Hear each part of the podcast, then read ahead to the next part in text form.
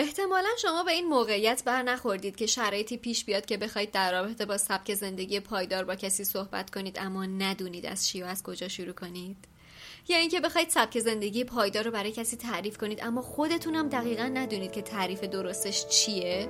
شما هم این ناتوانی و گنگی تو تعریف کردن این مفهوم رو تجربه کردید. دست بردارید، مشکل از شما نیست. سلام، این چهاردهمین شماره از پادکست کارماست. من شادی هستم و شما به پادکست من و باشگاه سبک زندگی پایدار خوش اومدید.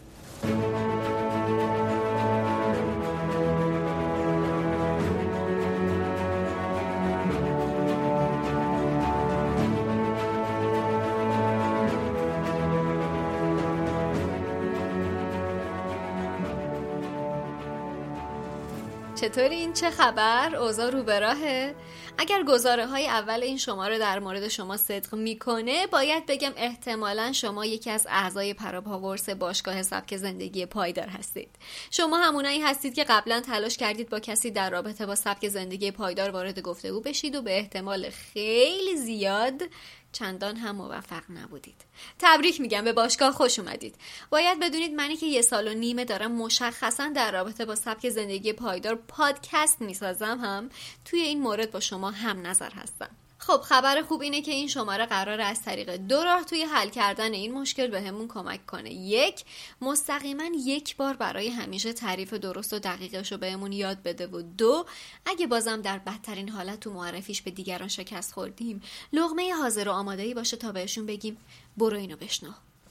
خب، بریم سر وقت این سوال که قراره توی این شماره چی بشنویم. جواب: صفر تا صد سبک زندگی پایدار. شمایی که از شماره صفر شنونده کارما هستید خوب میدونید که سبک زندگی پایدار موضوع پایان نامه کارشناسی ارشد منه که دقیقاً دو ساله که دارم روش کار میکنم. از اونجایی که تقریباً از اول این مسیر همراه من بودید، به نظرم خیلی خوب بود که از نتیجه داستان هم با خبر باشید. پس توی این شماره شما قرار شنونده داستان و روند این پژوهش دو ساله باشید. ولی همینجا بهتون این اطمینان خاطر رو میدم که تمام تلاشمو کردم تا از ادبیات دانشگاهی دور باشه تا حوصلتون سر نره. باید ببخشید که علیرغم نظرسنجی که تو اینستاگرام انجام دادیم و اکثریت پیشنهاد چند قسمتی شدن داده بودید، اما در نهایت این شماره توی یه قسمت داره منتشر میشه. دلیلش هم اینه که بیشتر که فکر کردم دیدم تقسیم کردن باعث میشه انسجام و پیوستگی این درون مایه از بین بره و به اون رسالتی که باید نرسه. اما خیالتون راحت راحت، من هر کاری از دستم برمی اومد و انجام دادم که شنیدن این شماره رو آسون کنم. این شماره از ده تا بخش کوتاه چند دقیقه‌ای تشکیل شده که اگرم نتونستید پیوسته بشنویدش، راحت باشه واسهتون که آخر یه بخش قطع کنید و رشته کلام پاره نشه. خب، اولیش که همین بود. توی بخش دوم داستان اینو تعریف میکنم که اصلاً چی شد همچین فکری افتاد به کلم. تو بخش سوم مثل صفحه اول یه نمایشنامه، فضا و صحنه این پژوهش رو براتون توصیف میکنم. برای اینکه بتونید سبک زندگی پایدار رو خوب لمسش کنید، شناختن این فضا و بستر خیلی کمک کننده است. بعدش راجع به تعریف دقیق سبک زندگی پایدار با هم حرف میزنیم و تو بخش پنجم میبینیم پیش از ما از سبک زندگی پایدار کجاها حرف زده شده. از اینجا به بعد دیگه میریم تو دل پاسخ و راه حلی که ما معرفی کردیم.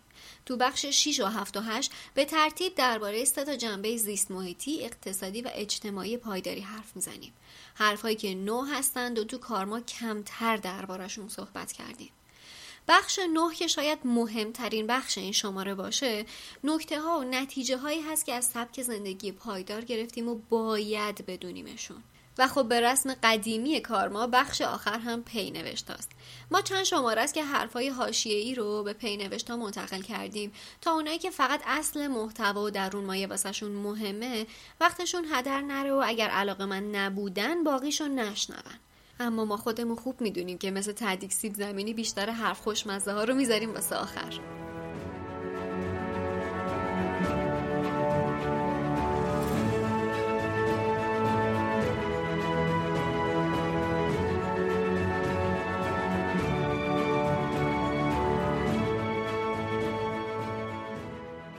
خب، داستان از اونجایی شروع شد که یه سوال گنده ذهن منو به خودش مشغول کرد.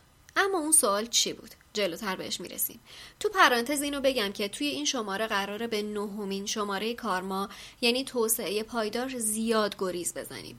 اگه تازگی شنونده کارما شدید، پیشنهاد میکنم اون شماره رو هم بشنوید. تصمیم این که قبل یا بعد این بشنویدش با خودتونه. من نه ساله که توی مدرسه های معماری هستم. توشون هم درس خوندم، هم درس دادم. میدونم که مسئله پایداری موضوع پرطرفداری توی این جامعه است. از دانشجوها گرفته بگی برو تا استاد و معمارای خفن دنیا. خبر خوب اینه که معماری تو زمینه پایداری به بلوغ بسیار قابل توجهی رسیده.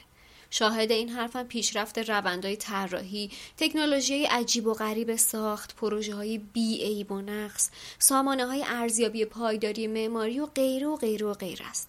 واقعاً دست مریضات و جای خوشحالی داره. اما یواش یواش من توجهم به یه چیزی جلب شد. عجیب بود، چون نمونه‌هایی رو می‌دیدم که علیرغم اینکه بسیار عالی و بی‌عیب و نقص پایدار طراحی و ساخته شده بودند، وقتی نوبت به بهره برداری کاربرها می رسید، در عمل تو رسیدن به این اهداف پایدارشون شکست می خوردن. اما مشکل کجا بود؟ اون سوال گنده که بهتون گفتم همینجاست. چرا علیرغم طراحی و ساختایی بی عیب و نقص پایدار شاهد نمونه هایی هستیم که توی مرحله بهره برداری با شکست مواجه میشن؟ خب نظر شما چیه؟ چه دلیلی براش به ذهنتون میرسه؟ اصلا همین الان این شماره رو پاس کنید، یه چند لحظه‌ای دربارش فکر کنید. ببینید شما جوابی پیدا می‌کنید براش. اگه پیدا کردید حتما تو کامنت ها هر جایی که میشنوید برام بنویسید. چون که جواباتون به من خیلی کمک می‌کنه بتونم از زاویه دیدای متنوعی بررسی کنم این سوالو. خب حالا کاری که من باید می‌کردم دو بخش بود. یکی این که پیدا کنم ببینم مشکل کجاست و کجای کار داره میلنگه. و دو اینکه بگردم ببینم میتونم راه حلی براش پیدا کنم یا نه. برای پیدا کردن مشکل رفتم سر وقت سلسله مراتب آموزش و پیاده‌سازی اهداف پایداری. تو بزرگترین مقیاس، یعنی مقیاس جهانی، دیدم انصافاً تلاش‌های خیلی خوبی شده.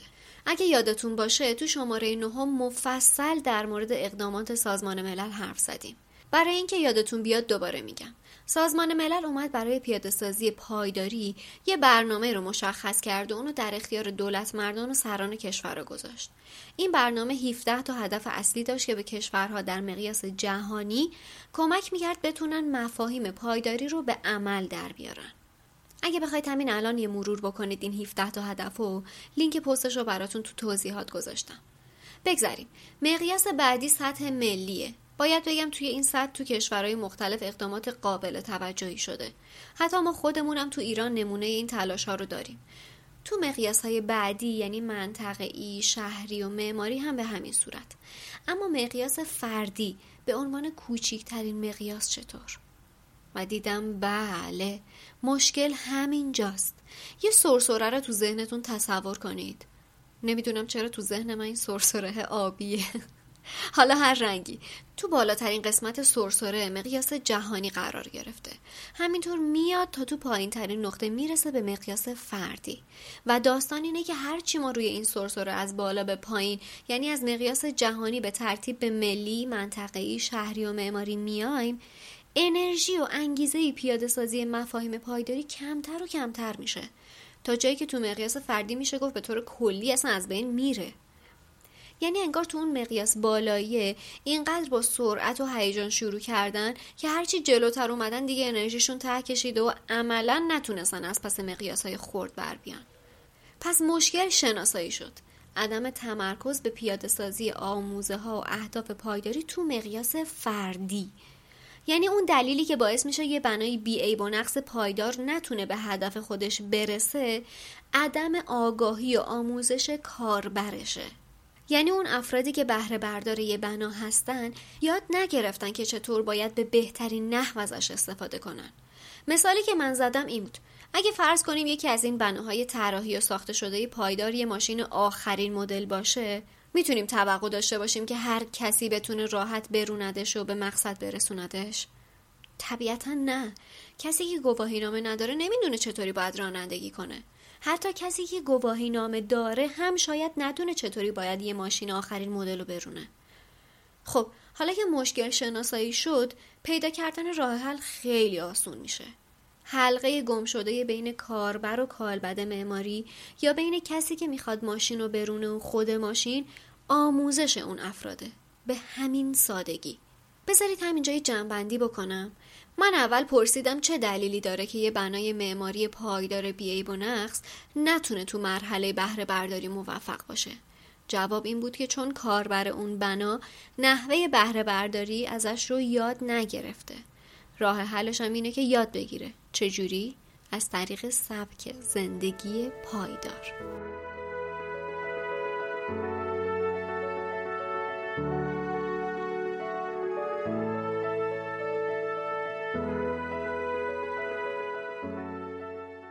خب من اومدم فرض رو گذاشتم بر این که میتونم از طریق آموزش و پیاده سازی سبک زندگی پایدار این مشکل و شکاف رو برطرف کنم.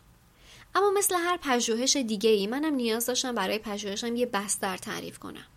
عنوان پایان نامه من هست طراحی مجتمع مسکونی پایدار با هدف پیاده سازی سبک زندگی پایدار. حالا من باید به دو تا سوال پاسخ میدادم. چرا مجتمع مسکونی پایدار و چرا سبک زندگی پایدار؟ داستان دیگه داره جالب میشه. بذارید با پرسش اول شروع کنیم. سوال اینجاست که چرا مثلا مجتمع آموزشی نه؟ یا چرا بستر اداری نه؟ چرا حتما مجتمع مسکونی پایدار؟ خب من جواب این سوال رو سه قسمت میکنم. اول میگم چرا مسکونی؟ پربازه که بستر مسکونی یا بذار بهش بگیم خونه نزدیکترین بستر معماری به زندگی روزمره ماست. ظرفی هست که متنوع ترین رفتارهای ما توی اون شکل میگیره و اتفاق میفته. بیشترین زمانمون تو خونه میگذره. نزدیکترین ارتباطات رو با افراد درون اون داریم. اولین بستری هست که هر کدوم از ما اگه بخوایم دگرگونی ایجاد کنیم از اون شروع میکنیم. پس این نشون میده بستر خونه چقدر نقش کلیدی داره. دوم چرا مجتمع مسکونی؟ چرا مثلا یه آپارتمان یا یه خونه ویلایی نه؟ هممون خوب میدونیم که مجتمع مسکونی از مجموعه از تک واحدهای مسکونی تشکیل شده. به واسطه کنار هم نشستن این تک خونه ها یه سری امکانات مشترک و یه سری روابط براشون به وجود میاد. و دلیل انتخاب من هم دقیقاً همینه. همین روابط و بستر مشترک. همین اجتماع همسایگی. اینو کنج ذهنتون نگه دارید. برای درک فضای حوزه اقتصادی و اجتماعی خیلی کمک میکنه. و در نهایت چرا مجتمع مسکونی پایدار؟ به همین دلیل پررنگ که من میخوام رفتار رانندگی آدم ها رو توی ماشین آخرین مدل بیعیب و نقص مورد بررسی قرار بدم. به عبارت دیگه توی یه بستر حاضر و آماده پایدار میخوام ذره‌بین رو نگه دارم روی رفتار کاربرا تو مرحله بهره برداری. همون مشکلی که تو سوال اول گفتم. همون جای کار که میلنگید. خب این از این. این از داستان انتخاب بستر پژوهش. بریم سر وقت قالبش، یعنی سبک زندگی پایدار. حالا چرا سبک زندگی پایدار؟ چرا سبک کار کردن یا سفر رفتن پایدار نه؟ قالب سبک زندگی ارتباط تنگی با رفتارها و زندگی روزمره ما داره. از آب خوردنمون رو شامل میشه تا عروسی و مهمونی گرفتن و سفر رفتنمون. گوناگون ترین گستره رفتارها و ابعاد زندگیمون رو تو خودش جا میده. روی کوچیکترین مقیاس، یعنی مقیاس فردی، نقش هر کدوم از تک به تک ماها تاکید داره. و کوچیکترین بستر برای تمرین مفاهیم پایداریه. و از همه مهمتر، اگه رفتاری تو سبک زندگی ما نهادینه بشه، توی قالب‌ها و ابعاد دیگه زندگیمونم قابل پیاده شدنه. وقتی یه نفر سبک زندگیش پایدار باشه، پایدار هم کار میکنه. پایدار سفر میکنه. پایدار میخوره و میپوشه. پایدار رفتار میکنه.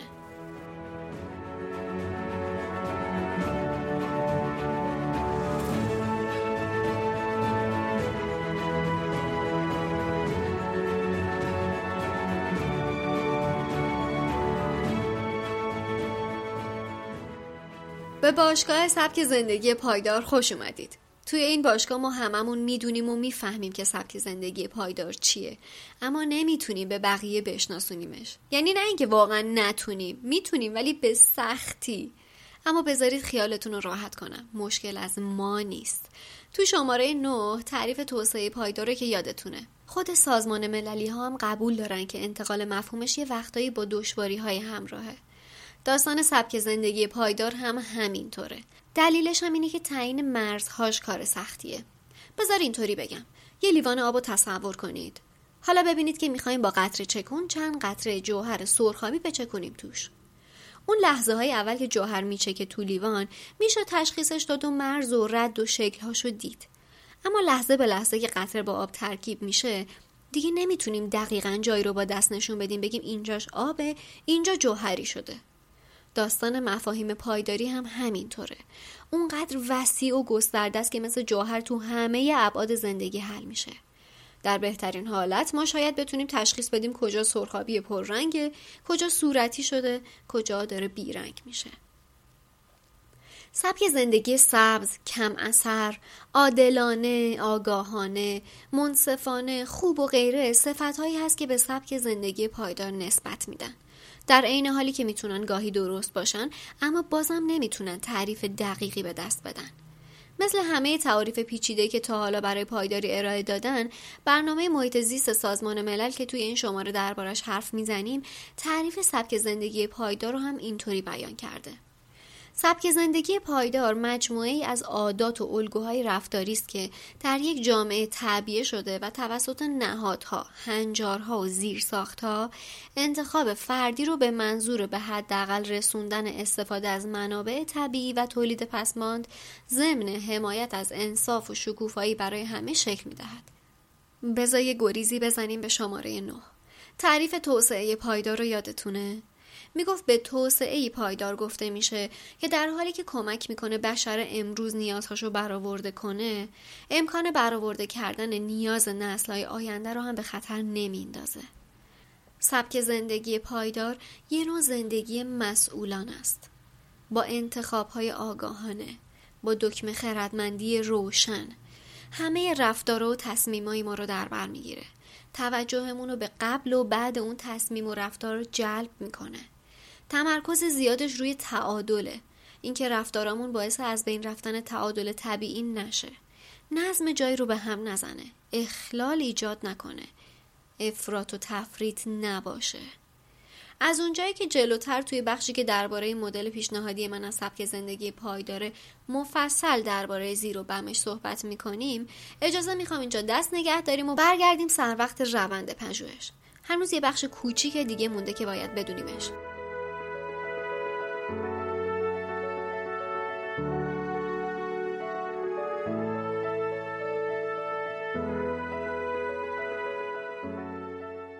خب از اونجایی که من سر صحبت سبک زندگی پایدار رو باز کرده بودم، باید میرفتم سر وقت این که ببینم پیش از من چه کسانی در رابطه باهاش پژوهش روش کار کردن.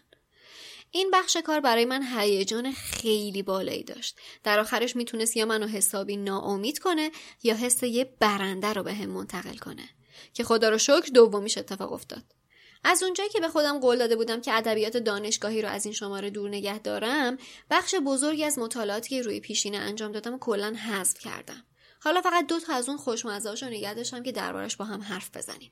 یادتونه گفتم معماری تو زمینه پایداری به بلوغ قابل توجهی رسیده؟ درست مثل کیک و شیرینی پزایی که وقتی به اون حدی از مهارت میرسن که حسابی به دستور پختا و حرفه‌ای بودنشون مطمئن میشن و حالا شروع میکنن به برگزاری مسابقات و رقابت‌های شیرینی پزی، برای پایداری تو معماری هم همین اتفاق افتاد. اینقدر تو طراحی و ساخت بناهای پایدار به دانش و مهارت خوبی دست پیدا کردن که یواش یواش یه سامانه‌هایی به وجود اومد به نام سامانه‌های ارزیابی پایداری تا بتونه برای مشخص کردن پایدارترین بنا داوری کنه. تا الان که ما داریم با هم صحبت می‌کنیم، چهل و نه سامانه ارزیابی پایداری تو سراسر دنیا وجود دارن. این سامانه‌ها مثل ایزو و استاندارد میمونن. میان بر اساس پالایه‌ها و دسته‌بندی‌های خودشون میزان پایداری یه بنای معماری رو اندازه‌گیری می‌کنن و بهش امتیاز میدن. و در نهایت بر اساس امتیاز دریافتی به بناهای گواهی پایداری میدن.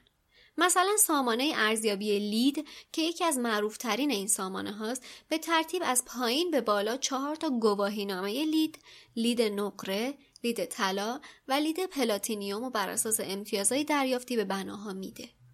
این سامانه‌های ارزیابی معیارهایی مثل مصرف انرژی، مصرف آب، مصرف منابع، موقعیت سایت و غیره رو مورد بررسی قرار میدن.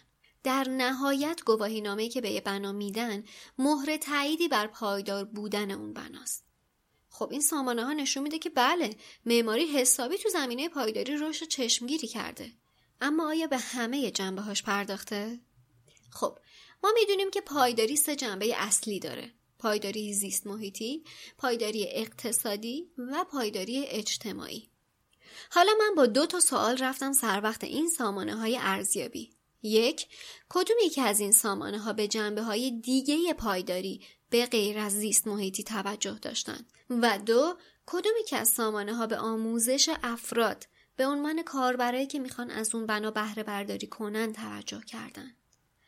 برای پیدا کردن پاسخ این پرسش‌ها من پنج تا از مهمترین سامانه‌های ارزیابی پایداری رو بررسی کردم: بریم انگلستان، لید آمریکا، گواهی ساختمان پایدار آلمان، کسبی ژاپن و گرین استار نیوزلند و استرالیا.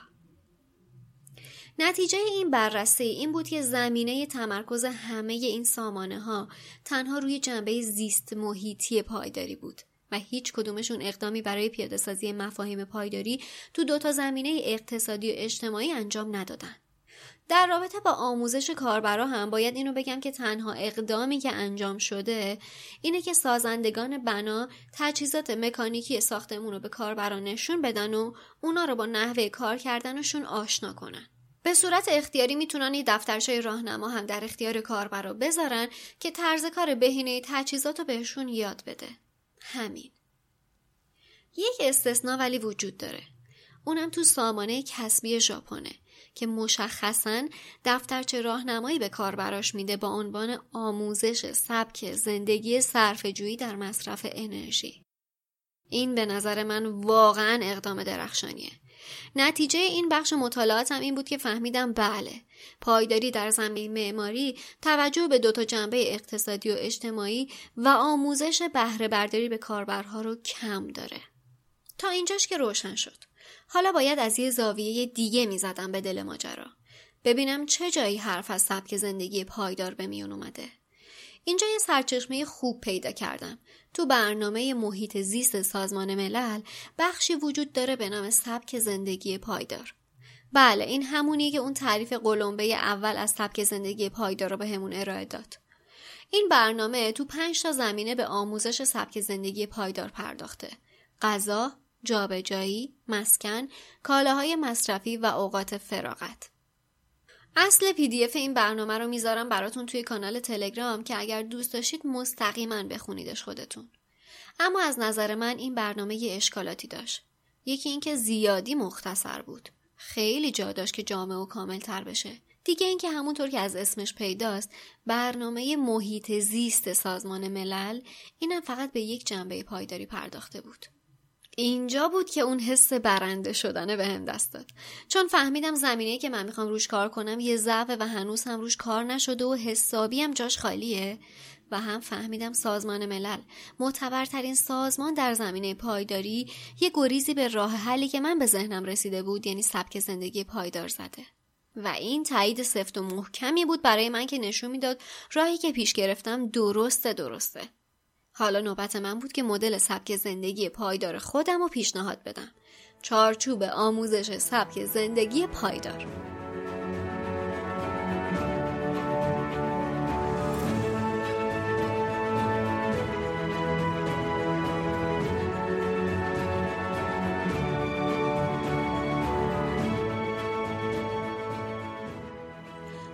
مدل من اولین تیرم رو زدم به هدفی که تو همه تلاش‌های پیش از این جاش خالی بود. اولین کاری که کردم این بود که برای این چارچوب آموزش سه تا حوزه اصلی مشخص کردم. همون سه تا جنبه اصلی پایداری، یعنی حوزه محیط زیستی، حوزه اقتصادی و حوزه اجتماعی فرهنگی. برای اینکه یه تصویری داشته باشید از روند و سلسله مراتب این مدل، نقشه راهی که پیش رفتم و میگم، بعد میرم ریز میشم توی هر کدوم از بخشاش. همونطور که گفتم اول اومدم مدلم رو تو سه تا حوزه اصلی تقسیم کردم. بعد برای هر کدوم از این حوزه ها زمینه هایی رو تعریف کردم که هر کدومشون یه هدف مشخصی دارن و در نهایت به خاطر اینکه این مدل بتونه عملی و پیاده بشه، برای رسیدن به هر کدوم از این هدفها یه سری استراتژی یا راهکار هم ارائه دادم. این همون رویکردیه که ما همیشه تو کار ما داریم، همین که از خودمون بپرسیم خب حالا چه کاری از ما برمیاد. دیگه بریم ریز بشیم توی هر کدوم از این شاخه ها. تو حوزه محیط زیستی که شما بیشتر از هر چیزی باهاش آشنایی دارید و تو کار ما هم تا به حال زیاد دربارش حرف زدیم، شش تا زمینه واسه آموزش پایداری در نظر گرفتم. انرژی، آب، غذا، مواد، ردها و اثرات و سایت پایدار. مشخص کردن این زمینه ها مثل این میمونه که ذره‌بین رو گرفتیم روی یه موضوع به خصوص توی زندگی روزمره و روش تمرکز کردیم. بیاین با هم یه نگاهی بندازیم به زمینه غذا و خوراک. از هدفهایی که برای این زمینه مشخص شده اینه که پسماند خوراکی کاهش پیدا کنه و مصرف مواد خوراکی مدیریت بشه. یعنی چی مدیریت بشه؟ شنیدید میگن حواست به دخل و خرجت باشه؟ مدیریت هم میخواد همینو بگه. اینکه حواست به مواد خوراکی ورودی و خروجیت باشه. وقتی تو زیر نظر بگیری که چقدر ماده اولیه وارد خونت کردی، چقدرش رو به پسماند تبدیل و از خونت خارج کردی، اینجا دستت میاد که چقدرش رو واقعا استفاده و چقدرش رو اسراف کردی. این کار اسمش هست مدیریت. وقتی حواست به مواد خوراکی ورودیت باشه، دقت میکنی درست و به اندازه نیازت و نه بیشتر تهیه‌شون کنی. از طرفی حواست هم هست که چه مواد خوراکی رو از چه جایی تهیه میکنی که پایدار باشن. اگه یادتون باشه تو شماره های قبلی در مورد کیلومتر خوراک و اینکه چه خوراکی های پایدار هستن مفصل گپ زدیم. خب این از توضیح مدیریت. در حقیقت مدیریت ابزاریه که ببینیم توی هر کدوم از این زمینه ها چقدر داریم پایدار عمل میکنیم. ما گفتیم برای هر زمینه اهداف و راهکار هم تعیین کردیم. اهداف به ما مقصد و راهکارا به همون مسیر رسیدن بهش رو میدن. مثلا هدف زمینه غذا و خوراک اینه که میزان پسماند خوراکی رو کاهش بدیم و توی این زمینه پایدار عمل کنیم. اما چجوری؟ مثلا اینکه جلوی هدر رفت خوراک رو بگیریم یا مصرف خوراکی ها و مواد اولیه‌ای که آثار زیست محیطی و کیلومتر خوراک زیادی دارن رو کاهش بدیم. خوراکی های بومی تهیه کنیم. پسماند خوراکیمون رو در صورت امکان خشک یا کمپوست کنیم و به حداقل برسونیمش. همه اینا راهکارها یا رفتارهای پایداری هست که به ما کمک میکنه تو زمینه غذا و خوراک در زندگی روزمرمون پایدارتر عمل کنیم. بذارید تا تو حوزه محیط زیستی هستیم یه مثال دیگه هم بزنم. مثلا تو زمینه آب، هدف و مقصدی که باید بهش برسیم اینه که مصرف آب و تا جایی که برامون مقدور کاهش بدیم و بتونیم مصرفش رو مدیریت کنیم. این ابزار مدیریت درست همونیه که برای خوراک هم به کار بردیم. یعنی حواسمون به ورودی‌ها و خروجی‌ها باشه. میزان آبی که مصرف می‌کنیم و آبی که به عنوان فاضلاب از خونمون خارجش می‌کنیم. حالا اینکه چطوری به اون هدف برسیم و راهکارا بهمون میگن. یکیش میتونه این باشه که مثلا تو مراحل شستشو شدت آبو کمتر کنیم. یا دیگه اینکه مثلا مدت زمان شستشو رو کوتاه‌تر کنیم. از آب خاکستری برای آبیاری گلدونا، فضای سبز، شستشوهای غیر حساس یا پر کردن فلاش تانک استفاده کنیم. داستان اینه که وقتی ذره‌بین رو نگهداری روی یکی از زمینه‌های پایداری، خود به خود دکمه خردمندیت روشن میشه و میتونی خودت راهکارهای بهتر و خلاقانه تری برای پیاده کردن پایداری به کار ببری.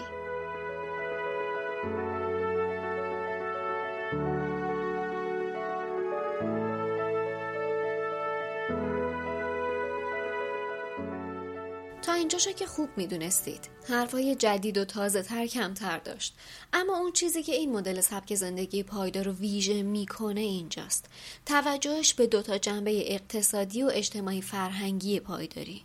وای حتی وقتی خودم بهش فکر میکنم دلم قنج میره ازش. یه یادآوری کوچیک بکنم، فرض پژوهش بر اینه که این چارچوب آموزش سبک زندگی پایدار که داریم حوزه ها و زمینه هاشو بررسی میکنیم برای ساکنین یک مجتمع مسکونی پایداره. به همون علتهایی که اول بحث شمردمشون.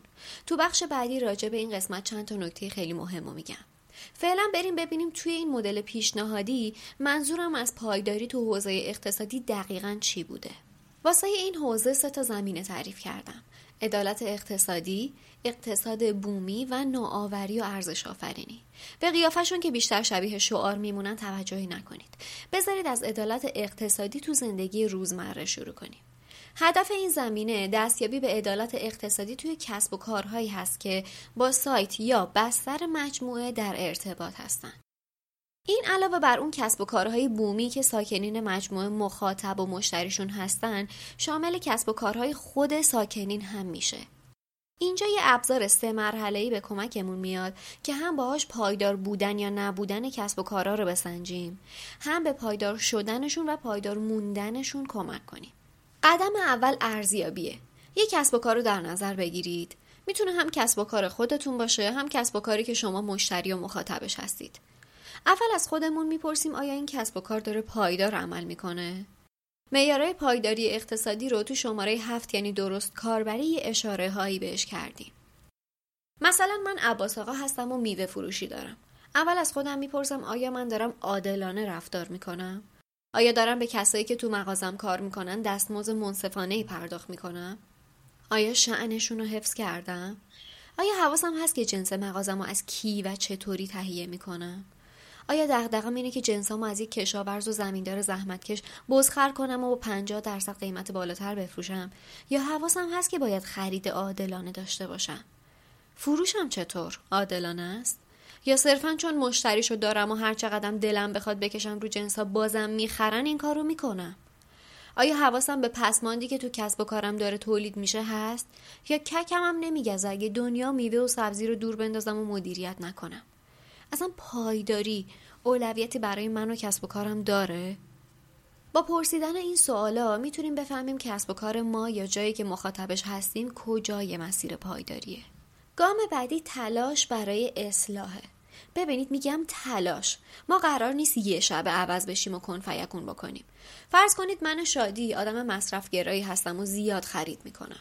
اول میام الگوی خرید خودم و یه ارزیابی میکنم. میبینم به به اصلاً پایدار نیست.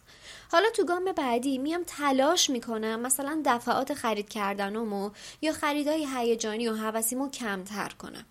یا تلاش میکنم از کسب و کارهایی که پایدار هستن و میدونم دارن عدالت اقتصادی رو پیاده میکنن خرید بکنم.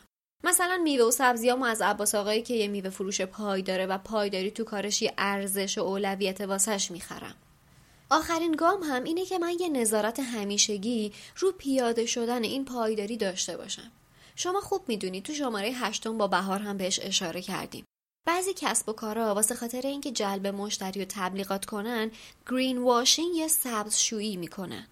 یعنی میان یه سری برچسب سبز و پایدار به خودشون میچسبونن که بیشتر بفروشن. شکر خدا این روزا هم اصلا کم نیستن.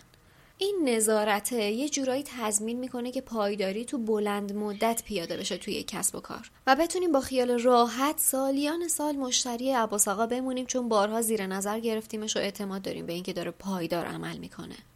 خب این ابزار سه مرحله‌ای ارزیابی، اصلاح و نظارت رو شناختیم. بریم سر وقت راهکارهای عدالت اقتصادی ببینیم چه کاری از ما برمیاد. یادمون باشه ما با خرید کردن و پول پرداخت کردن به هر جایی داریم به اون کسب و کار اعتبار میدیم. پس مهمترین کاری که ازمون برمیاد اینه که از کسب و کارهایی حمایت کنیم و بهشون اعتبار بدیم که بدونیم دارن عادلانه و پایدار رفتار میکنن. دیگه این که برای آگاه کردن کسب و کارهای مورد علاقمون تلاش کنیم. این تشویقه. اینطوری اونا میفهمن که پایداری برای ما که مشتریشون هستیم یه ارزشه و برای به دست آوردن رضایت ما و رشد کسب و کارشون یواش یواش به سمت پایداری گام برمیدارن. نگید برو بابا ما اصلا کجا بفهمیم یکی داره پایدار کار میکنه یا نه. یادمون نره ما شهروندیم، مسئولیت داریم. بیشتر از اون حق داریم که بدونیم، چون داریم براش هزینه پرداخت میکنیم. ماییم که انتخاب میکنیم به کی اعتبار بدیم. مجبورمون نکردن از یه فروشگاه غیر منصف و بی‌وجدان که همه چیزو دلار پنجاه حساب میکنه خرید کنیم. ماییم که با این اعتبارا میتونیم یک کسب و کار قدرتمند یا یکی رو ضعیف کنیم. پس ساده نگذریم از کنارش. یکی دیگه از زمینه‌های تمرکز حوزه اقتصاد، اقتصاد بومیه و چقدر این بومی بودن ویژگی پررنگیه تو پایداری. هدف این زمینه اینه که کسب و کارهای بومی پرورش و رونق بیشتری پیدا کنن و این اتفاق دقیقاً با حمایت و اعتبار دادن ما ممکن میشه. مثلا من شادی میخوام موهامو کوتاه کنم. عوض اینکه پاشم برم یه آرایشگاه معروف اون سر شهر که چه من مشتریش باشم چه نباشم به حالش چندان فرقی نمیکنه، برم بدم مهناز خانومی که همین چهار تا خونه اونورتر یه آرایشگاه کوچیک داره موهامو کوتاه کنه که چرخ کسب و کارش بچرخه. این یعنی پشتیبانی از کسب و کارهای بومی. یه کار دیگه که از دستم برمیاد اینه که اگه امکانش وجود داشت کسب و کار خودمم بومی کنم. کی بعدش میاد از اینکه محل کارش به خونش نزدیک باشه؟ این بومی کردنه هزار و یک سود داره. یه حجم عظیمی از بار ترافیکی رو کم میکنه. فاصله ها نزدیک میشه، به جای ماشین میشه از دوچرخه یا پاهامون استفاده کرد. مشتری ها و همکارامون همسایه ها و هم محلیامون میشن. اعتماد تو جامعه محلی بیشتر میشه.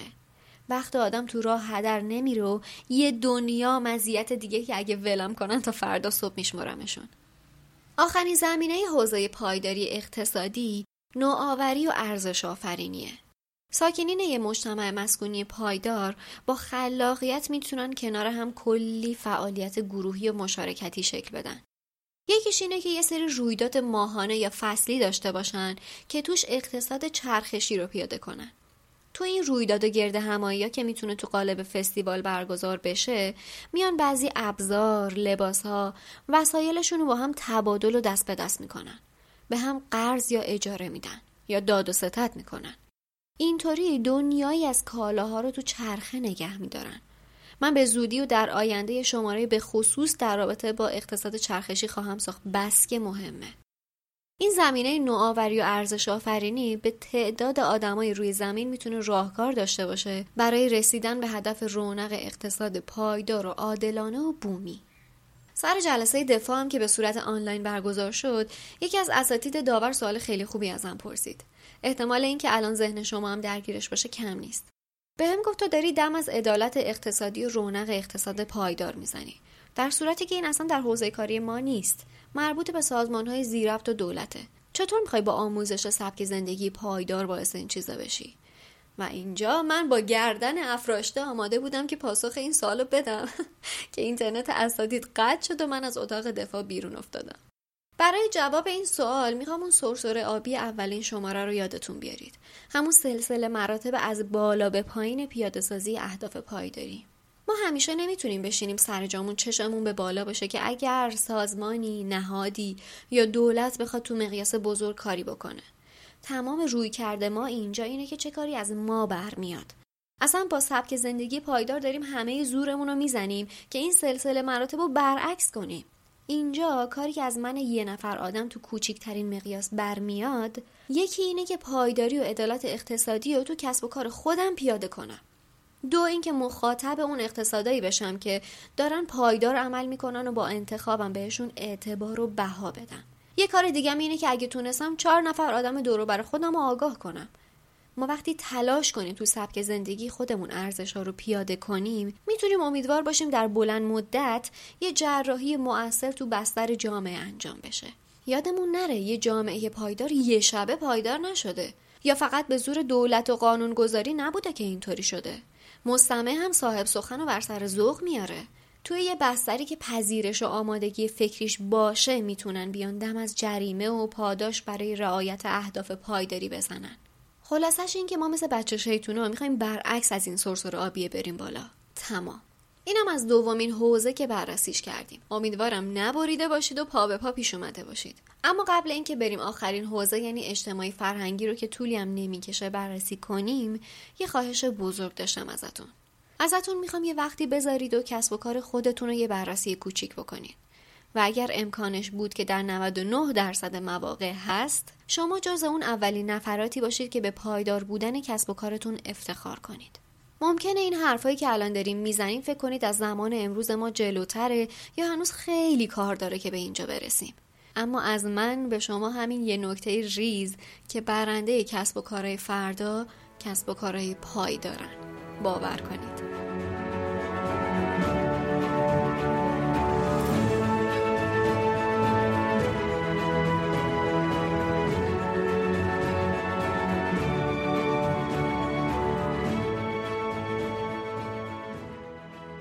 اگه پست اهداف توسعه پایدار رو ورق زده باشید، خودتون دستگیرتون شده که پایداری اجتماعی فرهنگی چه بخشای زیادی رو در بر میگیره.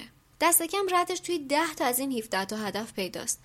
من خودم شخصا شرمندم که چرا تو کارما کمتر بهش پرداختم، اما خوشحالم که بگم از این به بعد قراره جبران کنم. پایداری اجتماعی فرهنگی تمرکز و توجهش روی زمینه‌هایی مثل آموزش، آگاهی رسانی، حقوق افراد، برابری‌ها، سلامتی، عدالت اجتماعی و از این دست فعالیت‌ها گذاشته. همین آموزش سبک زندگی پایدار که ما داریم اینقدر براش تلاش می‌کنیم، یه نمونه پررنگ از فعالیت‌های حوزه پایداری اجتماعی فرهنگیه. بر همین اساس منم چهار تا زمینه حوزه پایداری اجتماعی رو اینطوری مشخص کردم: آموزش، سلامتی و رفاه، اجتماعات و تشکل‌ها و ارتباطات و حقوق. هدف زمینه آموزش اینه که سواد همگانی افزایش پیدا کنه و فرهنگ سازی و آگاهی رسانی در زمینه پایداری بیشتر بشه. من هر وقت توی یکی از معضل‌ها و چالش‌هایی که تو زمونمون داره اتفاق میفته عمیق میشم، امکان نداره به این نتیجه نرسم که اگر آموزش و آگاهی رسانی بود همچین اتفاقی نمیافتاد یا دست کم کمتر میافتاد. متاسفم که این مثال تلخو میزنم. میخوام اهمیتشو نشون بدم. چند وقت پیش یه موجی توی توییتر راه افتاده بود که افراد تجربه های شخصیشون رو از تجاوز به هم رسونی میکردن. از مدرسه و شهر و دانشگاه برای دخترها تا سربازی و فامیل و خانواده برای پسرها. با خوندن هر کدوم از این تجربه ها آدم صدای شکستن خودشو از درون میشنید.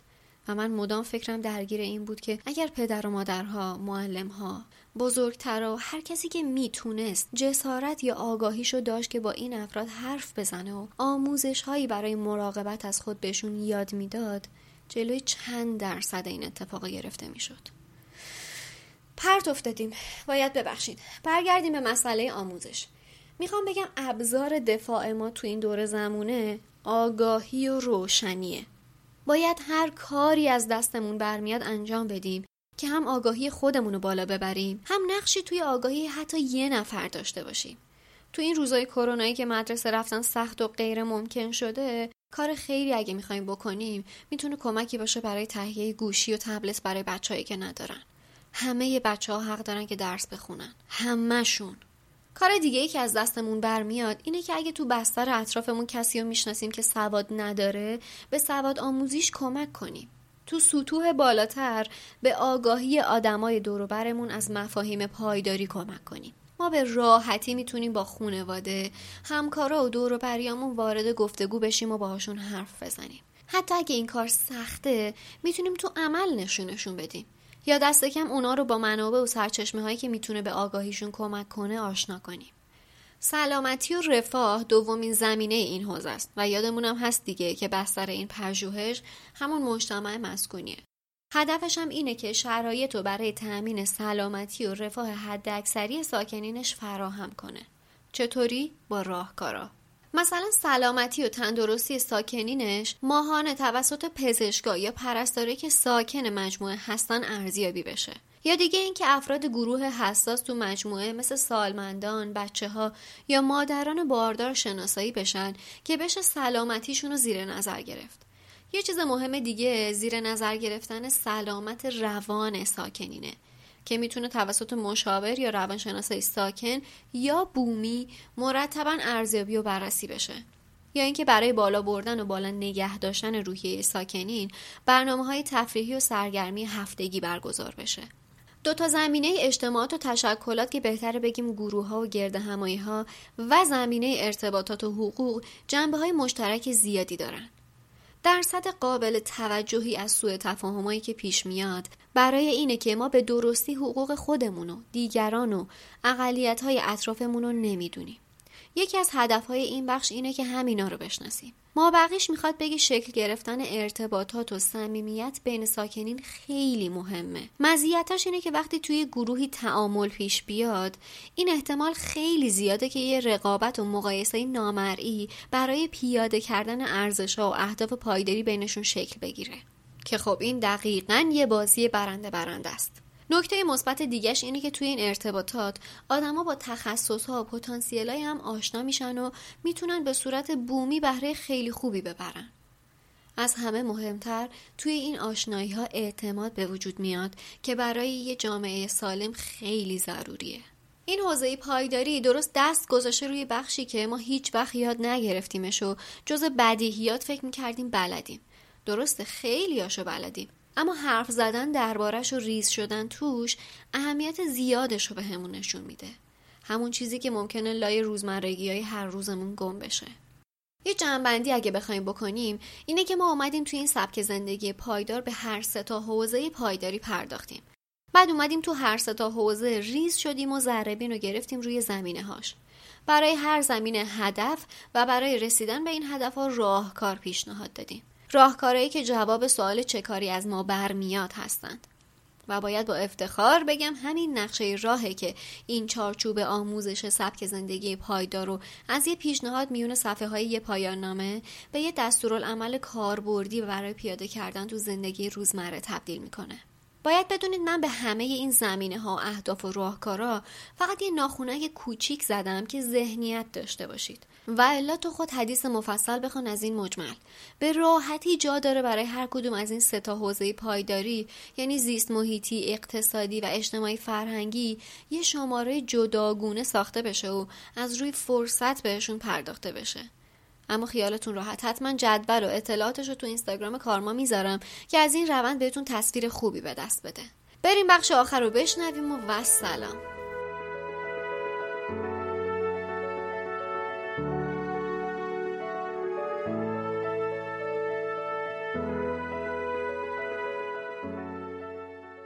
خب همونطور که بارها توی این شماره تکرارش کردیم، این مدل سبک زندگی پایدار رو برای یه بستر به خصوص که یه مجتمع مسکونی پایدار در فلان نقطه تهران بود پیشنهاد دادیم. دلیلش هم اینه که تز کارشناسی ارشد باید روی یه حوزه محدود و مشخص کار بشه که اگه جواب داد بشه تو مقیاس‌های دیگه هم پیاده‌اش کرد. که در حقیقت پیشنهاد من این بود که طراحای یه بنای پایدار باید به آموزش کاربر و مخاطب اون بنا هم توجه داشته باشن و یه دفترچه راهنمای ویژه اون بنا به کاربر تحویل بدن که من توی کار خودم اسمشو گذاشتم چارچوب سبک زندگی پایدار. اما آیا میشه این چارچوب آموزش رو بستش داد و میتونه جواب مشترکی برای همه باشه؟ قطعا نه. اون نکته های مهمی که از اول این شماره خودمو کشتم که میگمشون اینجاست. علیرغم اینکه چارچوب سبک زندگی پایدار ثابته، اما هیچ سبک زندگی پایدار جهانی وجود نداره. یه چیزی که توی کشورهای اسکاندیناوی پایدار به حساب میاد، ممکنه توی هند به هیچ وجه پایدار نباشه. چیزی که تو تبریز پایداره، فرق میکنه با اون چیزی که توی بندرعباس، یزد، مشهد، ساری یا شیراز پایدار به شمار میاد. چیزی که توی شرق تهران پایداره، ممکنه توی غرب تهران اصلاً پایدار نباشه.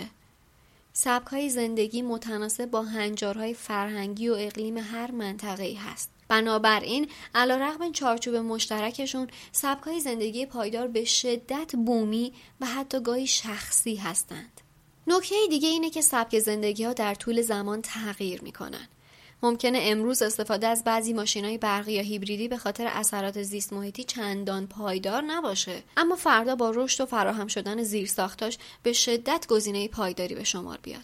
اصلا همین پویا بودنشه که به نظر من جذابش کرده. چیز دیگه‌ای که باید یادمون بمونه اینه که آگاهی و شناخت از سبک زندگی پایدار لزوماً منجر به رفتار پایدار نمیشه. نمیتونیم ادعا کنیم کسی که از پایداری آگاهه صد درصد رفتاراش هم پایداره. از مزیت‌های این سبک زندگی پایدار یکیش اینه که روی کوچکترین مقیاس یعنی افراد تمرکز کرده. پیاده سازی اهداف پایداری رو از سلسله مراتب پایین به بالا دنبال میکنه، همون سرسره آبی معروف. مزیت دیگهش که من به خاطرش اینقدر بهش مینازم اینه که به هر سه تا جنبه پایداری پرداخته. این کمک میکنه فراگیرتر باشه. یه خوبی بزرگش هم اینه که راهکار محوره. همش دنبال اینه که چطوری این حرفا رو به عمل تبدیل کنیم و خب این یه امتیاز ویژه است.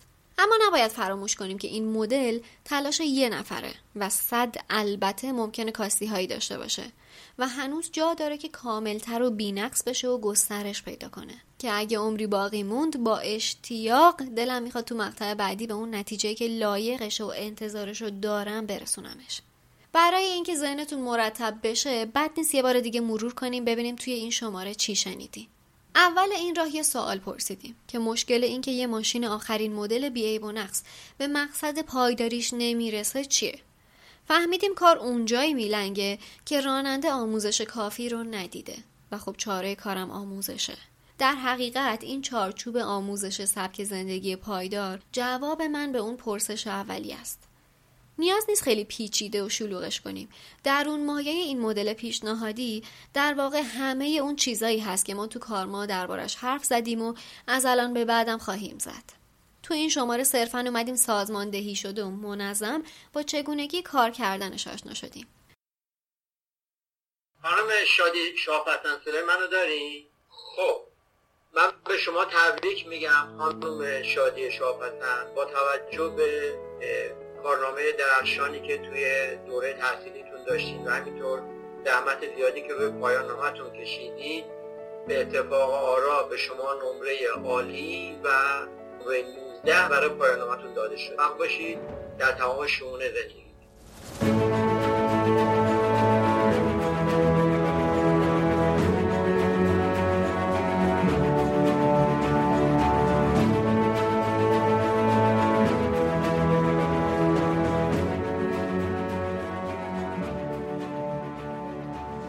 نوشته یک. اعضای محترم باشگاه، حالا فهمیدید چرا تعریف کردن و حرف زدن از سبک زندگی پایدار زیاد آسون نیست؟ به خاطر همین پویا بودنشه. درسته یه شالوده ثابت داره و اهدافش مشترکن، اما تو جزئیات گوناگونی‌های زیادی وجود داره. برای همین نمیشه یه نسخه ثابت تجویز کرد. هر کسی در خور مکانی که داره توش زندگی میکنه و بستر و زمانش میتونه سبک زندگی پایدار مختص خودشو داشته باشه. تا همینجا هستیم یه چیز خیلی خیلی مهمو بگم که همیشه جا داره دربارش حرف بزنیم. ببینید سبک زندگی پایدار برخلاف گونه های دیگه یه مکتب یا یه چارچوب سفت و سخت نیست که قوانین محکمی داشته باشه که اگه کسی ازش تخطی کرد دیگه جزء اون مکتب یا گروه قرار نمیگیره. اتفاقا تمام جذابیت سبک زندگی پایدار به همین منعطف و متعادل بودنشه. هر کسی به قدر توان خودش همراه میشه و اینه که ارزش داره. اینه که باعث میشه آدمای بیشتری گام بردارن به سمتش. چند هفته پیش من تو استوریای اینستاگرام یه تجربه رو به هم رسوندم باهاتون. رفته بودیم از یه باقلوا فروشی کیونفه بخریم، یه نوع دسر ترکیه. من ظرف همراهم بود. ازشون خواستم که اگه براشون ممکنه به جای ظرفای یه بارکی واسم تو ظرف خودم بدن ببرم. اونا هم لطف کردن و همکاری کردن باهام. اومدیم خونه دیدم که کیونفه رو توی ظرف خودم گذاشتن، اما شیره و پودر پسته‌اش رو تو دو تا ظرف یه بارکی گذاشته بودن. من اگه قرار بود مطلق و صفر و صد به این مسئله نگاه کنم میگفتم پس یا باید نمیدادن اینا رو یا خرید بی پسمان، پس دیگه اصلا شدنی نیست و زده میشدم و دیگه هم نمیرفتم سراغش. ما از بقیه طلبکار نیستیم، اونا هم گناهی ندارن. تا حالا ندیدن و برخوردی نداشتن، بلد نیستن وقتی یه نفر میگه خرید بی پسمان باید چی کار کنن. اتفاقا من توی اون استوری‌ها ازشون تشکر کردم. چرا؟ چون هم لطف کردن و توی این شرایط ویروسی به خواسته من احترام گذاشتن و همکاری کردن، در صورتی که به راحتی میتونستن نکنن.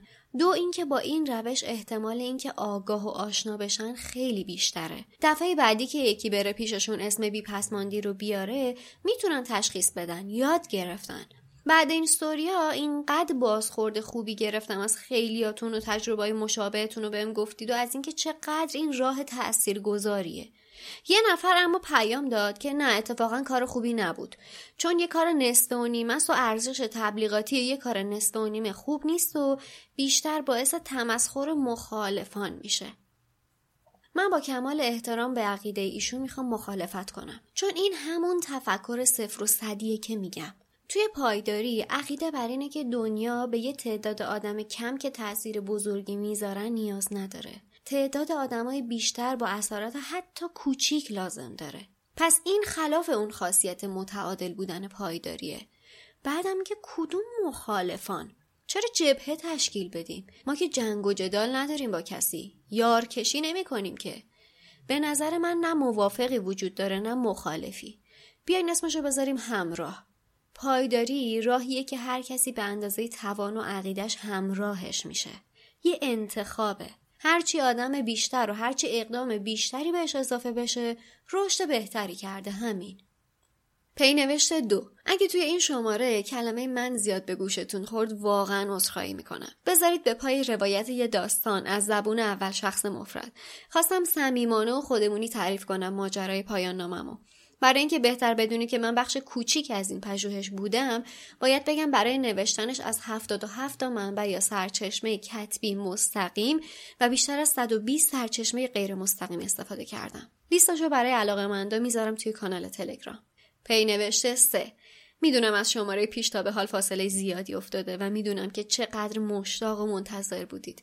هزار بار قدر این ذوق و انتظارتون رو میدونم. اما خب به لطف چالش‌های پی در پی که زندگی واسمون قطار کرده، به سختی مجالی به دست میومد تا به کار ما برسم. البته زندگی این روزا برای هممون همینطوره.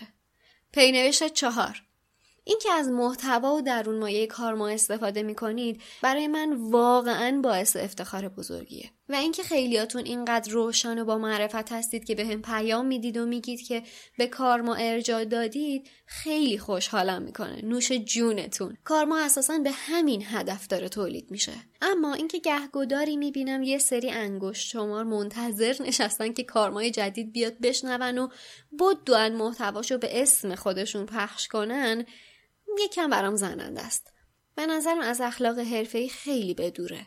من افتخار میکنم که کارما اولین پادکست و اولین پلتفرم فارسی است که مشخصاً درباره سبک زندگی پایداره.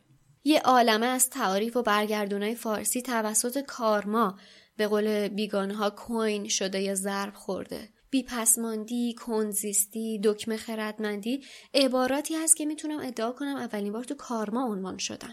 حالا اینا که برگردونای من از زبان انگلیسیه، اما اینکه محتواهای دست اولم از سبک زندگی پایدار رو که هفته ها و ماه ها واسش تلاش کردم و کسی بخواد به اسم خودش تموم کنه به نظرم یکم کم لطفی و مصداق رعایت نکردن حقوقه. من البته میذارم پای این قضیه که اون افراد آگاهی کافی ندارن نسبت به این حقوق و کاریم که از دستم برمی اومد همین بود که با این توضیح آگاهشون کنم. خوبه که درباره کپی رایت بیشتر بدونیم هممون. پی نوشته پنج. یکی از اتفاقای خوب این چند وقت پیوستن سر دیوید اتنبرو به اینستاگرامه. محاله که نشناسیدش چون صدا و تصویرش رو توی هزاران مستندی که ساخته شده دیدید. به نظر من الان یکی از ارزشمندترین صفحه های اینستاگرامه. ویدیوهاشو ببینید از دست اول ترین اثرات و ردهای زندگی بشر رو زمین آگاه میشید. و راستی اگه براتون ممکن بود امتحانی ببینید میتونید مصرف گوشتون رو یکم کمتر کنید. لینک صفحه اینستاگرامش رو توی توضیحات ببینید. پی نوشته شش.